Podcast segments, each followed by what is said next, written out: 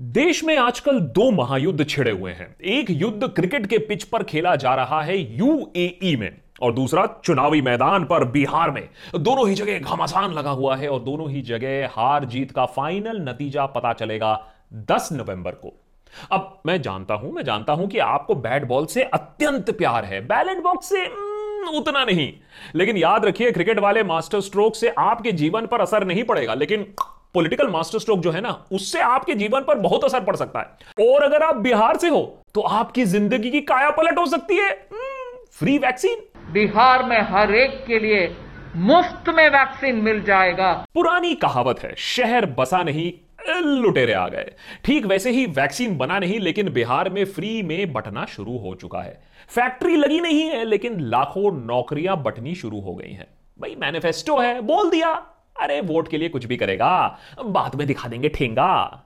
लेकिन जनता भी मज़े लूट रही है इस बार, जुमलों का आनंद ले रही है। अरे, पाँच साल में एक बार तो मौका मिलता है, जब लोगों को अपनी इशारों पर नचवाने वाले खुद एक उंगली के इशारों पर नाचने को तैयार हो जाते हैं। नेतागण मेवा बटोरने का ख्याल छोड़कर सेवा भाव में लग जाते हैं। इलेक्शन तो हर साल होने चाहिए इस रेट पर। अरे, कम से कम नेतागण दिखते तो रहेंगे। और कभी कभी एक्साइटेड होकर क्रिकेट फैंस की तरह जनता भी मैदान में दूसरी टीम को सपोर्ट करते हुए नज़र आ रही है आजकल बिहार में। और आप भी विधायक होकर के गए थे। हमको पता नहीं बीच में क्या बोल रहे हो जी। क्या बोल रहे हो? क्या बोल रहे हो? देशभक्त के इस एपिसोड में पता लगाएँगे कि बिहार में हवा किस तरफ़ चल रही है। ओपिनियन पोल कुछ कह रहे हैं और ज़मीन पर उमड़ती हुई भीड़ कुछ और कह रही है। लेकिन उससे पहले वोटिंग होगी यहाँ देशभक्त पे, जहाँ आप ये नीचे बड़ा वाला लाल बटन दबाएँगे और अपना कीमती सब्सक्रिप्शन हमें देंगे हम्म। नेता टाइप आधा काम मत करो सब्सक्राइब के साथ साथ बेल आइकॉन भी दबाओ सबसे पहले बिहार असेंबली इलेक्शन में खेलने वाले प्लेयर्स पर एक जल्दी से नज़र। अब देखिए, बहुत ही दिलचस्प प्लेयर्स हैं, बहुत ही दिलचस्प टीमें इस टूर्नामेंट में खेल रही हैं। शुरुआत करते हैं current reigning champion triple incumbent chief minister Nitish Kumar और उनकी पार्टी जेडीयू पंद्रह साल से चाणक्य नीति लगा के लगा के स्टेट की ट्रॉफी इन्हीं के हाथ में रहती है। एनालिस्ट का मानना है कि कई सारी इनकी जो टेक्निक्स हैं स्लेजिंग की तरह एथिकल तो नहीं है, लेकिन इन्हें गेम में रहना बखूबी आता है।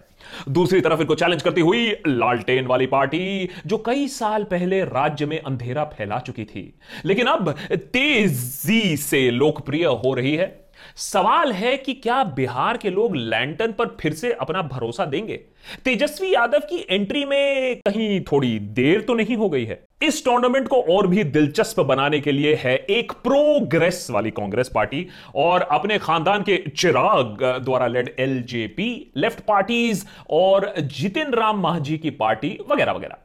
अब मॉब लिंचिंग और व्हाट्सएप ग्रुप के जमाने में कोई इलेक्शन मैच अकेला क्यों लड़े हम्म? इसीलिए स्ट्रेंथ इन यूनिटी का प्रदर्शन देते हुए यहाँ अलायंसेस बन चुकी हैं सारी पार्टीज़ का एक तरफ़ है हमारी एनडीए जिसका हिस्सा इनिशियली तो बीजेपी जेडीयू और एलजेपी थी पर जब यह फैसला किया गया कि एनडीए के चीफ मिनिस्टीरियल फेस अपने पुराने खिलाड़ी ए नीतीश जी होंगे और साथ ही एलजेपी के 42 सीटों का डिमांड रिजेक्ट कर दिया गया या बीजेपी ने उसको ऐसे इग्नोर कर दिया जैसे बीएनडी मीडिया सरकार की गलतियों को इग्नोर करती है।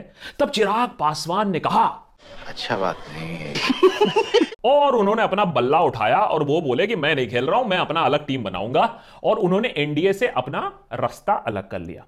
तो फ़िलहाल एनडीए में है बीजेपी, जेडीयू, हिंदुस्तानी आवाम मोर्चा और विकासशील इंसान पार्टी और वीआईपी। एनडीए का मेजर कंपटीशन है हमारा दूसरा अलायंस द ग्रैंड अलायंस या महागठबंधन।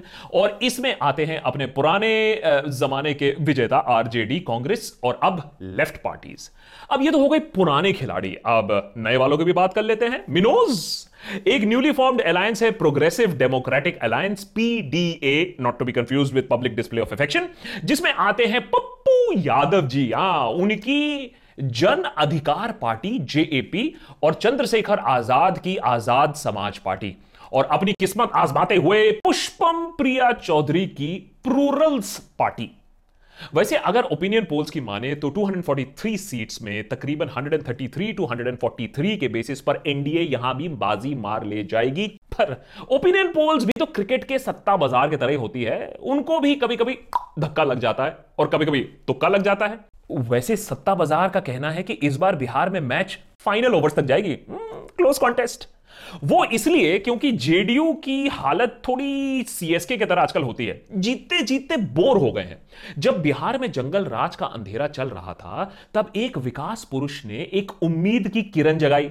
लोग इस कदर परेशान आ चुके थे टीम लालटेन से कि उन्होंने इस विकास पुरुष को जिताने का फैसला किया और इस कदर सपोर्ट किया, इस कदर सपोर्ट किया कि नीतीश कुमार तीन टर्म पंद्रह साल सर्व कर चुके हैं चीफ मिनिस्टर ऑफ़ बिहार वैसे ये विकास बहुत लोगों का पॉलिटिकल करियर चमका चुका है है ना? लेकिन नीतीश जी के भी कारनामे कुछ मेरी ग्राउंड जैसे रह चुके हैं। पहले उन्होंने 2010 में बीजेपी के साथ इलेक्शन लड़े, जीत गए। फिर 2015 में उन्होंने बीजेपी का साथ छोड़ा, लालू प्रसाद आरजेडी के साथ हाथ मिलाया और इलेक्शन फिर से जीत गए। बहुत से लोगों ने इस मूव को कॉम्प्लीमेंट किया और उम्मीद की कि भाई देखिए, बिहार में ये जो विकास पुरुष है, वो डिविसिव पॉलिटिक्स के खिलाफ एक नए दौर का आगाज़ करेंगे। पर नीतीश कुमार का ये वाला प्लान भी उसी तरह फ्लॉप हो गया, जैसे 2020 में लोगों का गोवा प्लान फ्लॉप हो गया। नीतीश लालू की नई नई दोस्ती में आ गई दरार और बिहार सरकार टाइटैनिक की तरह डूबती हुई नज़र आई। फिर क्या था? आए, अरे भैया, सुबह का भूला शाम को घर वापस फिर से आ गया। नीतीश जी ने फिर से बीजेपी का दामन संभाल लिया और अपनी सरकार बचा ली। वो काम बहुत अच्छी तरीके से कर सकते हैं विकेट के सामने वो डट जाते हैं। आपको यह नैरेटिव सुनकर थोड़ा सा कंफ्यूजन हो रहा होगा, ये हो क्या रहा है? आप सोचिए बिहार के वोटर के दिल पे क्या चल रही होगी जब वो वोटिंग का बटन दबा रहा हो। अगर हम करें तो करें क्या बोले तो बोले क्या? तो सत्ता तो पंद्रह साल तक कायम कर ली।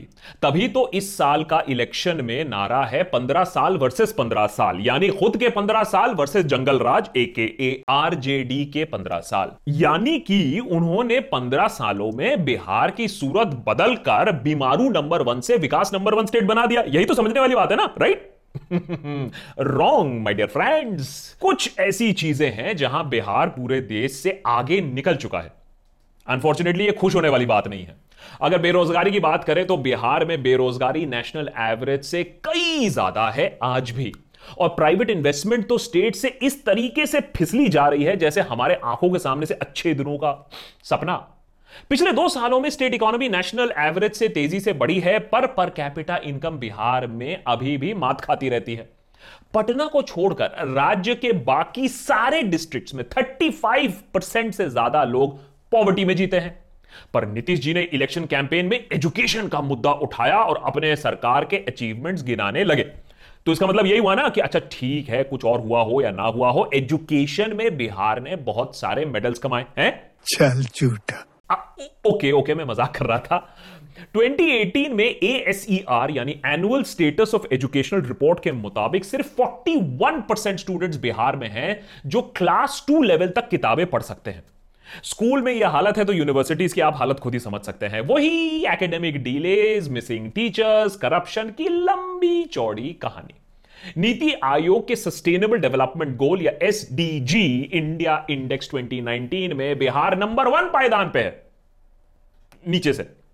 और मुद्दा कोविड रिपोर्टिंग का हो, डॉक्टर टू पीपल रेशियो का हो, स्टेट ऑफ़ हेल्थ इंफ्रास्ट्रक्चर का हो, बिहार अपने ट्रैक रिकॉर्ड से एकदम हटती नहीं है टस से मस नहीं होती है। इसको कहते हैं कंसिस्टेंसी और महिलाएँ ना तो घर में सेफ़ है, ना तो बाहर। खैर टू बी वेरी ऑनेस्ट ये तो देश भर की कहानी है, चाहे बिहार हो या फरीदाबाद हो। इन सब के साथ साथ नीतीश सरकार ने ना तो पोल्यूशन को हैंडल किया, ना माइग्रेट क्राइसिस को हैंडल किया और ना ही बिहार में सालाना फ्लड्स का प्रॉब्लम को। पर दुख की बात यह है कि बिहार जंगल रात से बाहर आने के बाद भी अभी भी बुरी अवस्था में ही है। और आयरनी की बात यह है कि इतनी बुरी अवस्था होने के बावजूद शायद पुरानी सरकार वापस फिर से आएगी। फिर भी वही सरकार चुनकर आएगी, पंद्रह साल जो सरकार ऑलरेडी रह चुकी है। कैसे? समझाता हूँ। देखिए फ्री वैक्सीन जिसका अभी तक आविष्कार नहीं हुआ है, नौकरियाँ जब राज्य में इन्वेस्टमेंट फिसलता जा रहा है, उसके ऊपर अगर आप रहने के लिए घर भी मांग लो तो आपको याद दिला दिया जाएगा कि देखिए, बिहार में घर आपको मिले ना मिले, कश्मीर में तो प्रॉपर्टी खरीद ही सकते हैं ना। लेकिन लोग भी ये समझते हैं, लोग भी ये सब जुमला मानते हैं। लेकिन इससे भी बड़ी बात है, नीतीश के सालों से टीना फैक्टर को इंजॉय करने का fact there is no alternative और इस साल तेजस्वी मैदान पर उतरे हैं। सवाल है कि वो कितना इंपैक्ट लेकर मैदान पर उतर पाए हैं? कहीं लेट तो नहीं हो गए हैं। 2019 में सीएसडीएस ने एक बहुत ही इंटरेस्टिंग सर्वे किया था। उसमें पाया था कि आरजेडी की सरकार लोग चाहते हैं बिहार में, लेकिन मुख्यमंत्री का चेहरा वो चाहते हैं नीतीश कुमार को। क्या यह जमीनी हकीकत बदली है एक साल में? उसके ऊपर महिलाओं का रॉक सॉलिड सपोर्ट जो नीतीश को मिलता है, शराब के सेल पर रोक लगाने के लिए।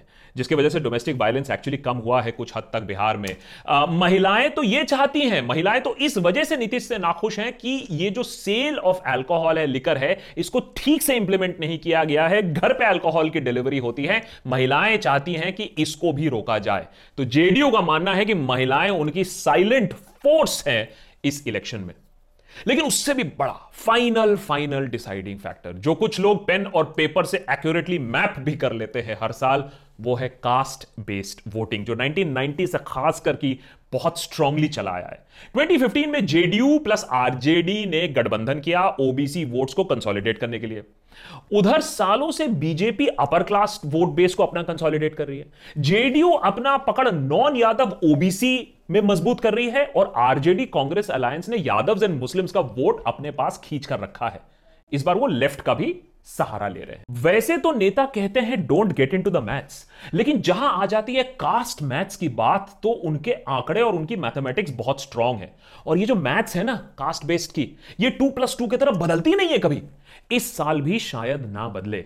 इसके ऊपर नीतीश को डिफ़ॉल्ट चॉइस माना जाता है उन सारे कम्युनिटीज के लिए जो अपना कोई मेन रिप्रेजेंटेशन नहीं देख पाते हैं पॉलिटिकल सर्कल्स में। तो बहुत सारे लोग आपको बिहार में मिल जाएँगे जो नीतीश को काम न करने के लिए कोसेंगे, लेकिन वोट भी उसे ही देंगे। 2020 में क्या बिहार फिर से 1990s वाले ट्रेंड पर वोट करेगी? या कहीं ना कहीं सब्र का बाँध टूटेगा। जो यंग वोटर है, जो इस बार एक्सपेक्टेड है, ज़्यादा वोट करेगा, वो कास्ट कैलकुलेशन से ऊपर उठेगा या नहीं उठेगा यह सबसे बड़ा सवाल है इस बार बिहार में। अब इसका नतीजा यस है या नो है, ये आपको कोई एक्सपर्ट नहीं बता पाएगा। ये तो हमें मालूम चलेगा 10 नवंबर को कि पॉलिटिक्स का आईपीएल बिहार में कौन जीतता है?